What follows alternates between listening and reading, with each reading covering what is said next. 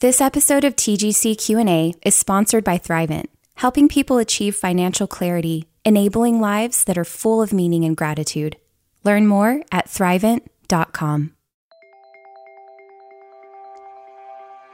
Welcome back to TGC Q&A, a podcast from the Gospel Coalition where each week you'll hear conversations between members of our council and friends who provide their unique perspective on your most pressing spiritual questions.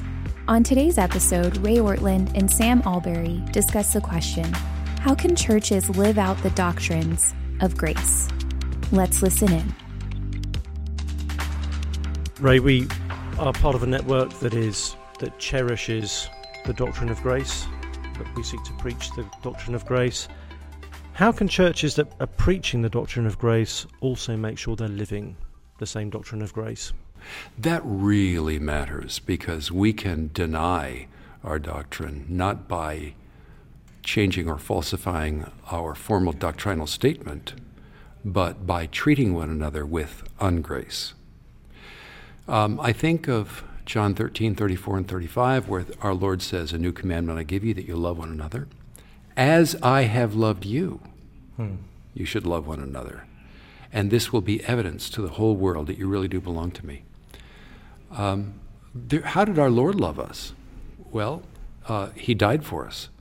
I believe, Sam, that we can validate our doctrine of grace by treating one another with such grace, such mercy, such uh, non judging, receiving, welcoming love as Jesus re- loved us. That we wake up each morning, I know this is going to sound crazy, but we wake up each morning psychologically prepared to die for one another. Now, in some unforeseeable providence of God that only He should orchestrate. I mean, that has happened in the past. So uh, I think we should be ready for that, and it would be a supreme privilege. I don't deserve that privilege to die for someone else, hmm. to die for you. Um, but I want to wake up each morning prepared for that. But it's unlikely, isn't it? Just in the course of normal events. But here's another way in which Jesus loved us that is fully accessible and available to all of us and would completely validate our theology of grace. In verse 1 of John 13, it says, Having loved his own who are in the world, he loved them to the end. Loving one another to the end without turning away without forsaking one another, without getting fed up with one another. Sam, our petty little considerations of likes and dislikes are so small and unworthy. When we become Christians and start preaching the doctrine of grace and want to demonstrate that doctrine in our churches and in our relationships, we leave behind small considerations. We enter into the massive glory of the love of Christ, hmm. which means that we must demand of ourselves that we will love one another to the end. We will not turn away. We will not divide. We will not fragment. We will love one another even when we don't like each other. We will submerge that unworthy, petty, childish thought and dare to love one another to the end. Wow. That's awesome. I've, I've often heard you describe it as there's gospel doctrine, but there has to be gospel culture, which is what you've just described. It's that the actual message we are teaching, the message that we are hearing, shapes our posture, shapes our tone, shapes our attitude. I was thinking um, of, I think John Calvin's definition of the church is the place where the word of God is preached and heard and the sacraments duly administered, or something to, along those lines. And it's the bit and heard that I, I keep thinking about because it's easy to think, well, if the word of God is preached, therefore it's a healthy church.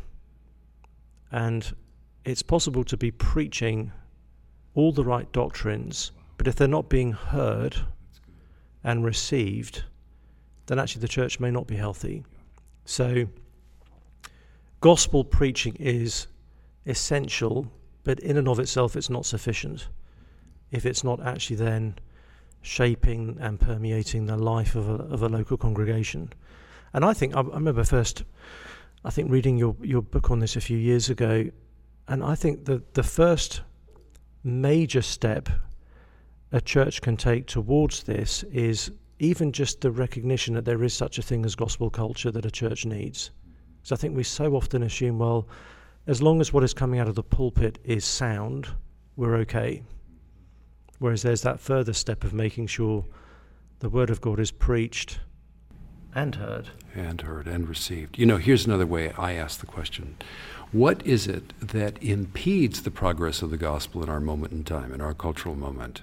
I do not believe it's secular progressivism, the sexual revolution, politics in Washington, and so forth. Those things are worthy and significant considerations. But what impedes the progress of the gospel in the world today is churches that preach the gospel from the pulpit and have it on their doctrinal statement, but looking at that church, the tone, the social environment they create, the relationships, the history of that church. It looks like an anti gospel. Mm. The real problem is always in amidst the people of God, not in the circumstances surrounding them. We decide if the gospel is going to advance. And we decide that not just at the level of what our formal doctrine is, but what our informal relationships are. Mm. And when our nation can see in us the kind of grace, mercy, love, the dropping of judgment. God has lowered his gun in looking at us and embraced us to his heart. When we uh, can demonstrate that kind of mercy toward one another, that joy over one another, that receiving of one another, then the gospel will explode. Until then, maybe if we're not willing to make our relationships right, then could we have the honesty to shut up about gospel doctrine? Thanks for listening to today's episode of TGC Q&A. To submit a question that you would like to hear answered on this podcast, send us an email at ask at tgc.org. And remember to subscribe to our show on Apple Podcasts, Google, Spotify, or wherever you get your podcasts. Thanks again for listening to today's episode of TGC Q&A.